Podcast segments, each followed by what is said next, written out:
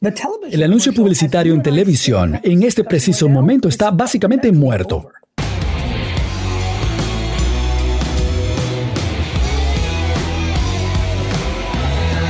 Gary V Audio Experience. En español. Hola a todos, soy Gary Vaynerchuk. Espero que todos estén muy bien. Hace tiempo que no hago una entrevista en el podcast, bastante tiempo. Y estoy muy entusiasmado de hacerlo hoy aquí. Tenemos un caballero de marketing a quien he admirado bastante desde la distancia.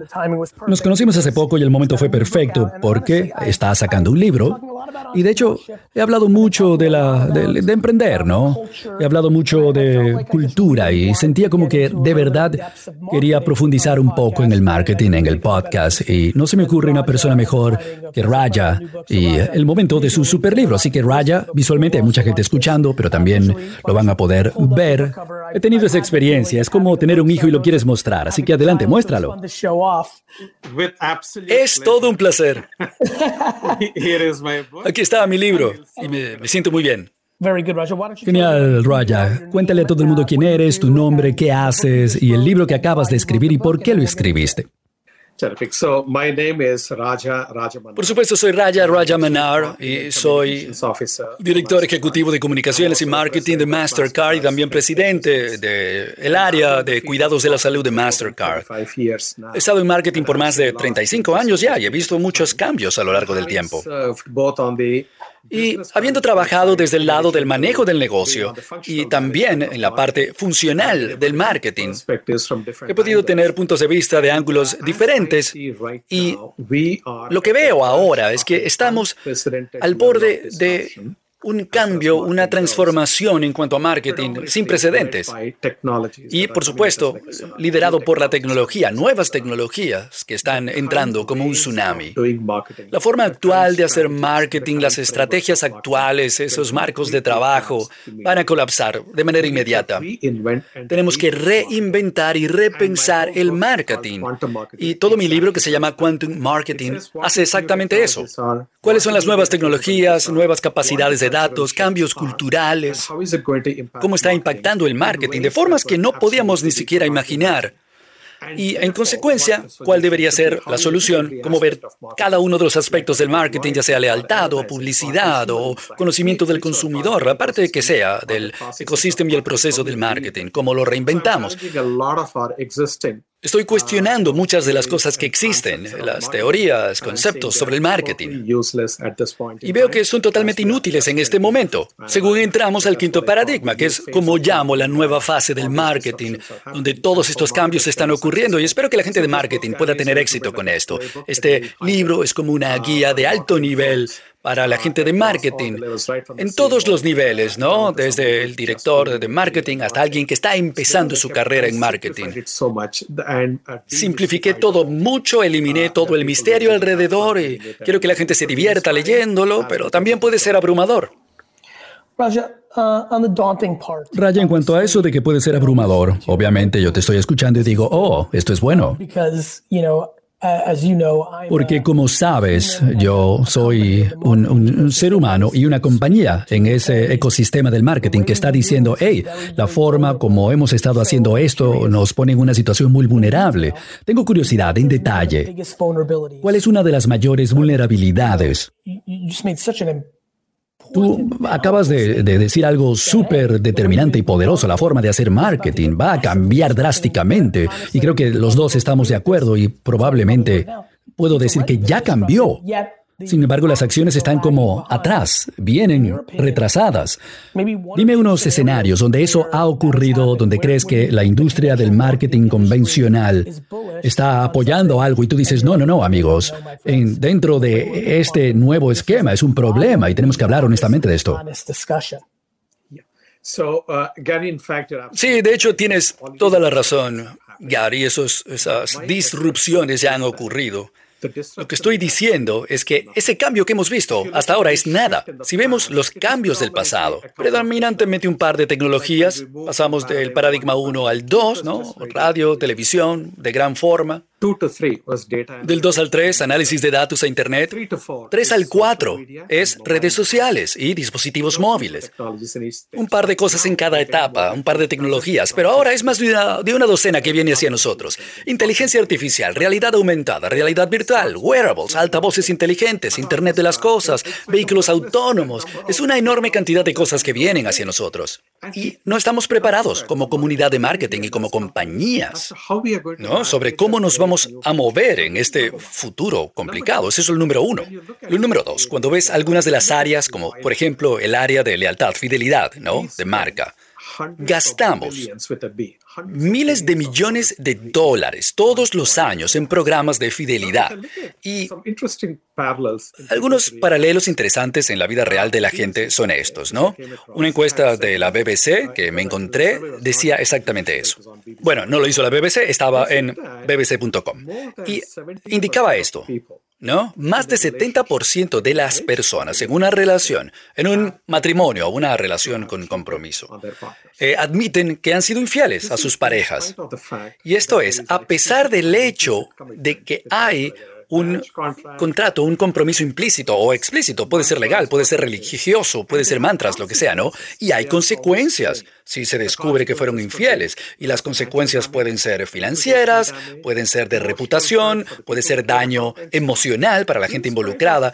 A pesar de ese compromiso y las consecuencias, la gente lo sigue haciendo, son infieles. Entonces, lo que yo digo es que como gente de marketing, es estúpido de nuestra parte pensar que la gente va a ser leal a nuestra marca cuando no lo son en sus vidas. Ah, me encanta eso. Y también podemos ver el segundo aspecto. Rápido y perdona por interrumpirte. Las implicaciones en, el aprecio de una persona a su cónyuge o pareja en, comparación con un café, una tarjeta de crédito o un zapato es un dar risa. Exactamente. Lo dijiste, ¿no? De hecho, yo traté de conseguir una, una, jerarquía en términos de lo que es importante en la vida de la gente y en cuanto a lo que está y lo que no está. Y las transacciones comerciales están súper, súper en el fondo, no hay lealtad ahí. Entonces, esa es una forma de verlo. Vamos a verlo de otra. Ah, Donde yo crecí en la India, como en la mayoría de los países de la mancomunidad británica, hay muchos afiches, pósters detrás del cajero en una tienda que decía el consumidor, el cliente es el rey o nuestra reina. La pregunta es, si el cliente es realmente el rey o la reina, ¿el rey o la reina es leal a sus súbditos o son los súbditos los que son leales al rey o a la reina? Lo que quiere decir, nuestras marcas van a ser leales a sus clientes o consumidores o son o tiene sentido esperar que el consumidor sea leal, porque las marcas cuando decimos que el cliente, que nosotros estamos a su servicio, esperamos que ellos sean leales a nosotros. Esa idea está totalmente al revés. Sí, y perdona que interrumpa de nuevo.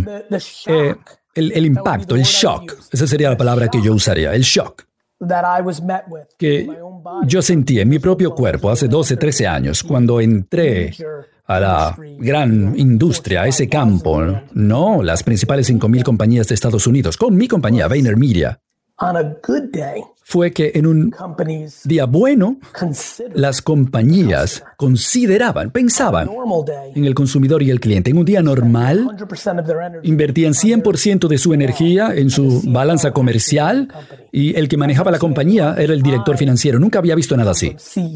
Yo vengo del mundo del director ejecutivo. Bueno, yo probablemente en mi corazón soy más, eh, no sé, operaciones, eh, atención al cliente, recursos humanos. Toda mi vida yo he vivido la forma como desarrollé mis dos compañías, la de mi familia y la mía, fue empleado, consumidor, yo mi papá. Okay, negocios de inmigrantes, el negocio es como el tercer hijo, así que lo alimentas.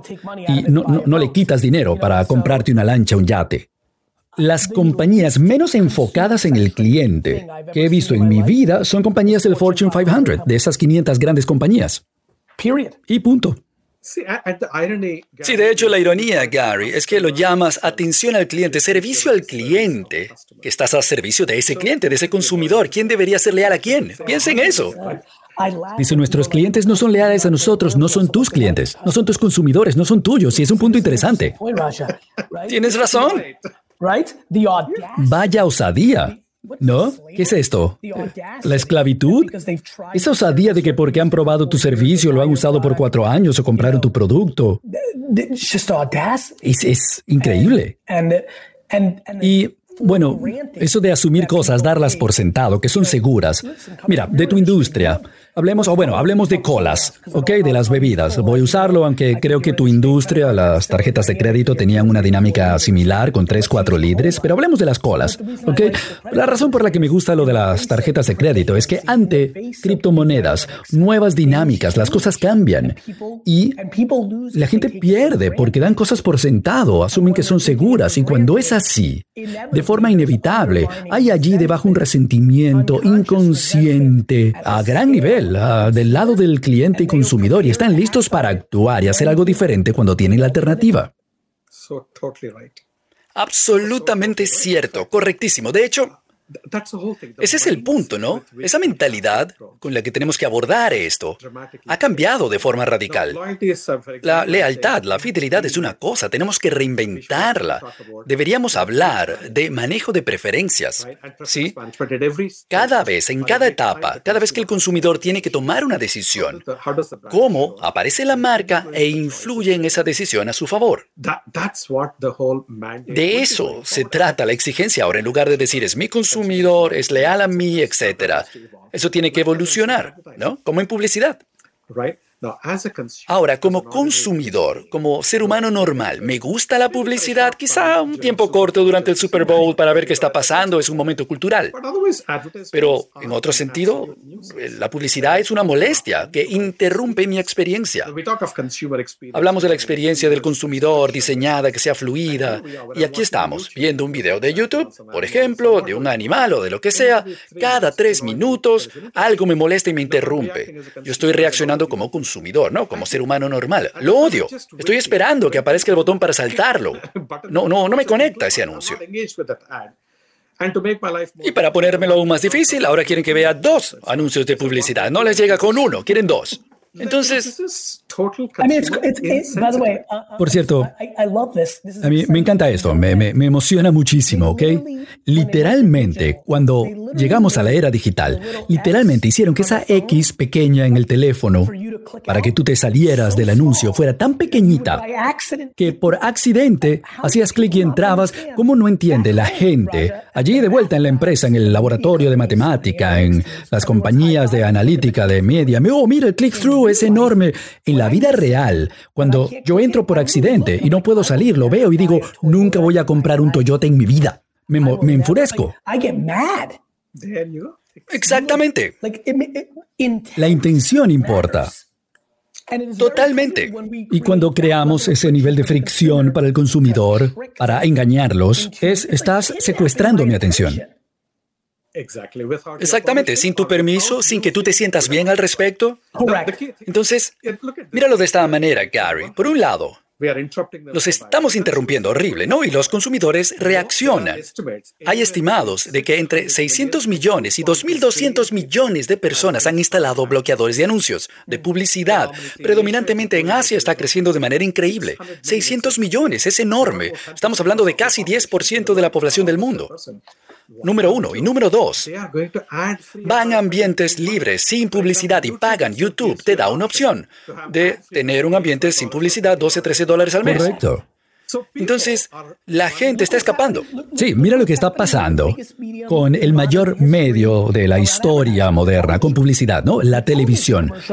El comercial de televisión, mientras tú y yo estamos hablando aquí, está básicamente acabado. ¿Y qué quiero decir? Que el crecimiento de las OTT de transmisión directa a través de Internet. Es, es, enorme. Netflix es el jugador dominante, cero publicidad. Y tu punto, lo que dices, algo eh, que la gente no pensó que iba a pasar, la versión premium de las compañías que tienen publicidad, Hulus del mundo, creciendo. Porque la gente valora su tiempo y se dicen, ok, espera un momento, déjame entender. Incluso con ingresos, que no parecería obvio, ¿no? A nivel de ingreso social, puedo pagar 20 dólares al mes, no perder estos dos minutos cada vez que veo algo. Y están eligiendo eso, incluso gente con ingresos bajos o promedio Parecido a Uber.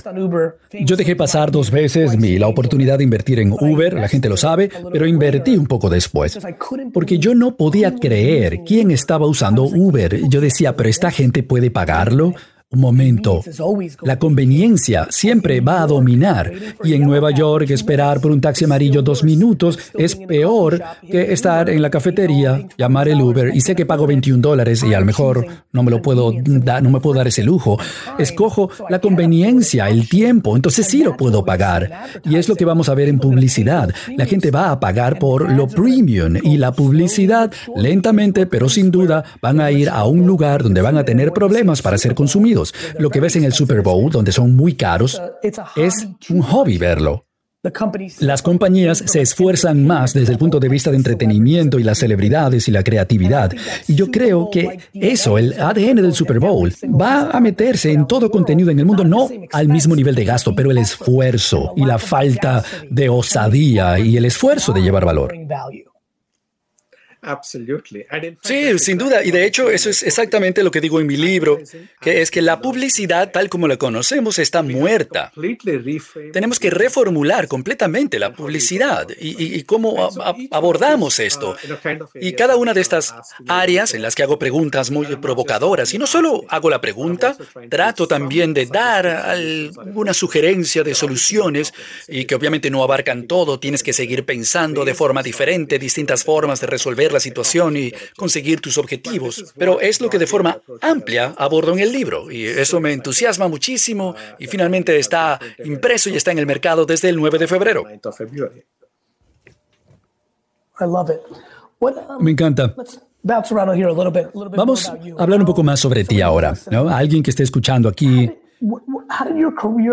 tu carrera en marketing, ¿cómo comenzó? ¿Qué tipo de niño eras tú? ¿Estabas más hacia el arte, hacia las matemáticas? Algo, algo de inspiración y a lo mejor reconocimiento de un patrón o algún mapa, ¿no? Para alguien que esté escuchando. ¿Y cómo llegaste a este punto en tu carrera? O o, para dar aún más valor aquí, ¿cuáles son los temas comunes que ves en otros, en tus contemporáneos, que los llevó al lugar de directores ejecutivos de marketing que mucha gente escuchando ahora creo que quisieran ser? Bueno, en mi propio caso, Gary, yo empecé estudiando ingeniería química. Así que, bueno, yo soy una persona de datos, cuantitativo, ese ha sido mi entrenamiento básico. Cuando hice mi MBA, mi MBA en negocios, quería especializarme en manejo ambiental, eh, control de contaminación, hacer el mundo verde, ese tipo de cosas. Entonces tenía esas sensaciones, era mi propósito, así que iba en esa dirección. Pero ocurrió algo cuando estaba haciendo mis prácticas ¿no? en una empresa. Escuché una conversación en la compañía en la que yo trabajaba. Eh, estaban hablando de una publicidad que para hacer que el color del cosmético fuera más aceptable para la gente, particularmente con un contexto conservador en el sur de la India. Entonces yo dije, pero ellos no están entendiendo esto, debería ser algo simple. Y creé un anuncio en cinco minutos, un anuncio publicitario y dije, ¿es malo verse bien? Ese era el título el titular. Y bueno, hice un dibujo y les se los presenté, ¿qué piensan de esto? Estaban impactados. Dijeron, oh, esto es increíble. Es brillante. Y de hecho crearon la campaña a partir de allí y se convirtió en un éxito. Entonces, cuando tienes ese tipo de confirmación... Recibiste esa confirmación. Exacto, como que es, la habilidad está allí. Empecé a estudiar clases, tomé clases de marketing eh, y especialización después y empecé a trabajar y desde entonces Disculpa que te interrumpa, no quiero que todo el mundo escuche esto porque siempre estoy pensando en la audiencia, ¿no? Eh, ese es el objetivo de esta conversación. Ponerte en posiciones para que ocurran cosas buenas por casualidad es un aspecto muy subestimado de la vida. Y cuando escuché esa historia, Pensé en los otros lugares donde Raya aplicó para hacer prácticas. Eh, ¿Por qué consiguió esa oportunidad, por qué estaba en esa compañía, ¿no? Ser consciente, y aquí tomo un ángulo un poco diferente, ¿no? Es muy importante.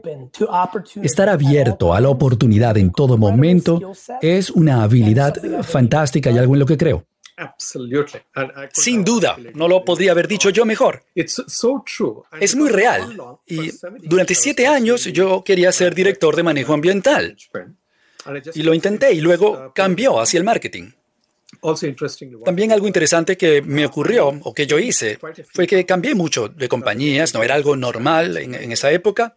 Yo trabajé en una compañía donde empecé en un departamento de marketing y aprendí de la forma dura, era el nuevo en un departamento de tres personas, pero produjimos anuncios publicitarios que ganaron premios, soluciones logísticas, nuevos modelos de precios, de empaques, me divertí muchísimo. Recibí en ese momento el premio de marketer del año y me contrató Unilever y fui para allí y allí tuve que desaprender algunas de las cosas que yo había asumido de forma equivocada y aprender cosas de una forma un poco más clásica en cuanto a procesos, entender la estructura, sin perder el espíritu de emprendedor de mi compañía previa. Ok, hablemos de eso porque sé que va a escuchar mucha gente de marketing. ¿Sientes que ellos tienen ahora que desaprender lo que aprendieron con Unilever, Procter y otros? Creo que sí. Yo también. Por las estructuras. Adelante. Cuando esas estructuras que has aprendido a lo largo del camino empiezan a derrumbarse, tienes que, sin duda, reaprender y desaprender algunas de las cosas que absorbiste en el camino. Entonces, ese es un punto. Y otra cosa que yo diría es que siempre he estado muy abierto a moverme, ¿no? De hecho, uno de mis mayores impactos, y fue una gran lección para mí en la vida, cuando entré a Unilever, el jefe de marketing en ese momento me dijo que había que empezar tu carrera en ventas, no en marketing. Y yo dije, ¿por qué debería estar en ventas? Yo pensaba que ventas era para la gente menos inteligente y menos creativa, que solo tenían la habilidad, la labia, la capacidad de hablar. Y él dijo que no, tienes que entender lo que significa vender. Créeme, odié las primeras semanas en ventas, pero poco a poco empecé a apreciarlo. Y me di cuenta con el tiempo que marketing aislado está vacío. Correcto. Tienes que poder conectarlo con ventas y los resultados de negocio, sino para qué. Voy a ser honesto contigo. Este es mi mayor problema en este ecosistema. Yo soy de marketing, ¿ok? De marca, de branding. Pero esa ausencia, falta de conexión con la realidad en la industria del marketing creativo es increíble.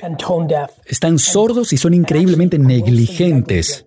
Hablo de la mayoría de la gente de branding y agencias creativas. Sí, es así. Estoy totalmente de acuerdo y creo que es una de las razones por las que sigo diciendo que el marketing está actualmente en una crisis existencial. Por esa razón. Porque como gente de marketing nos hemos aislado en burbujas, ¿sí? haciendo marketing por el marketing y no realmente conectándonos con la realidad como compañía. Y hay estudios que muestran que una gran cantidad de CEOs no confían en el departamento de marketing como impulsadores del negocio, están eliminando los sectores de marketing, fragmentando las responsabilidades de marketing entre otras personas. Raya, pregunto. ¿Estás anticipando que haya una incomodidad de tus colegas cuando lean tu material, porque suena como que vas a estar metiendo el dedo, te vas a estar metiendo con la, la vaca sagrada, ¿no? Con lo establecido. ¿Se lo has dado a amigos en esta industria? Esto, oye, yo, a mí me emociona muchísimo, ¿ok? Cada vez me entusiasmo más. Yo improviso aquí, así que no tenía una sensación real, tenía una, tenía una buena sensación de ti, sabía que eras una persona de pensamiento, dije que sí, hagamos el podcast, pero creo que no realmente entendía. Suena como un ángulo diferente y claramente un comportamiento y tono diferente, una energía diferente, pero suena como que te vas a meter con algo que genera mucha ansiedad con las cosas que yo digo, no mi estilo, lo que de hecho digo ¿Esperas que pase algo así? ¿La gente lo ha leído? ¿Aún? ¿O lo ha visto? Sí, de hecho yo sabía que iba a agitar el, el, avispero, ¿no? Mucho. Entonces yo quería asegurarme primero, porque yo sabía que lo iba a hacer, tenía que cubrir todas mis bases, ¿no? La lógica, los datos, los ejemplos, todo tenía que estar muy bien preparado. Y pasé un buen tiempo en eso, haciéndolo bien. Segundo, es el manuscrito, se lo pasé a algunos de mis colegas. Director de marketing de Unilever, de Microsoft, de IBM, de General Mills, etc. Y me encantó, ¿no? Ya fuera una compañía clásica como las que mencioné, o contemporáneas como Facebook, Twitter, sus directores de marketing, también hice eso. Fui a profesores de Harvard y Yale, les pedí que lo leyeran. Y también fue a gente expertos en materias específicas como blockchain, por ejemplo, inteligencia artificial y algunos CEOs también. y me siento muy agradecido. Eh, absolutamente aplaudieron el contenido. Y me dijeron, Raya, alguien tenía que decirlo y tú lo estás haciendo. Así que dije, ok, ¿y lo pueden respaldar oficialmente? Porque algo es tener una conversación secreta privada, me dan palmaditas en la espalda, muy bien estuvieron de acuerdo darle su apoyo públicamente. Esta es la crema innata de la comunidad del marketing, ¿no? Desde el punto de vista del practicante y también de los CEOs que se apoyan en sus departamentos de marketing, en sus compañías, en todo tipo de compañías. Soy muy agradecido por la respuesta que obtuve. Y si puedo citar algo que recuerdo claramente. Me lo dijo Ivan Polar, director de marketing de General Mills. Y dijo algo así como esto, ¿no? Este libro le va a hacer a nuestra opinión sobre el marketing lo que el libro de Copérnico le hizo a nuestra opinión del mundo. La va a cambiar para siempre. Es probablemente el, elogio mayor que me puede dar un colega profesional y me sentí sumamente agradecido. La respuesta ha sido muy buena. Mucha gente está incómoda y piensa, oh, le debería mostrar esto a mi director, director ejecutivo, al CEO. Así que obviamente hay tensión, pero creo que es una tensión necesaria y beneficiosa. Sí, uh, no podría estar más de acuerdo.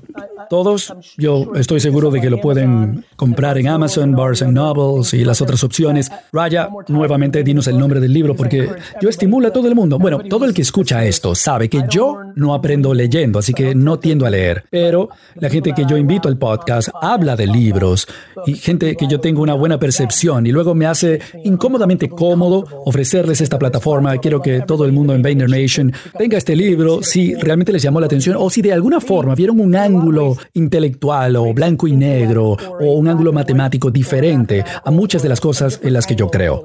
Entonces, bueno, para terminar, dinos el nombre del libro y gracias por aceptar la invitación. Muchas gracias. El libro se llama nuevamente Quantum Marketing. Uh, y por favor, sí, cómpralo y me encantaría conectar con cualquiera que tenga ideas, que disputen lo que yo estoy diciendo.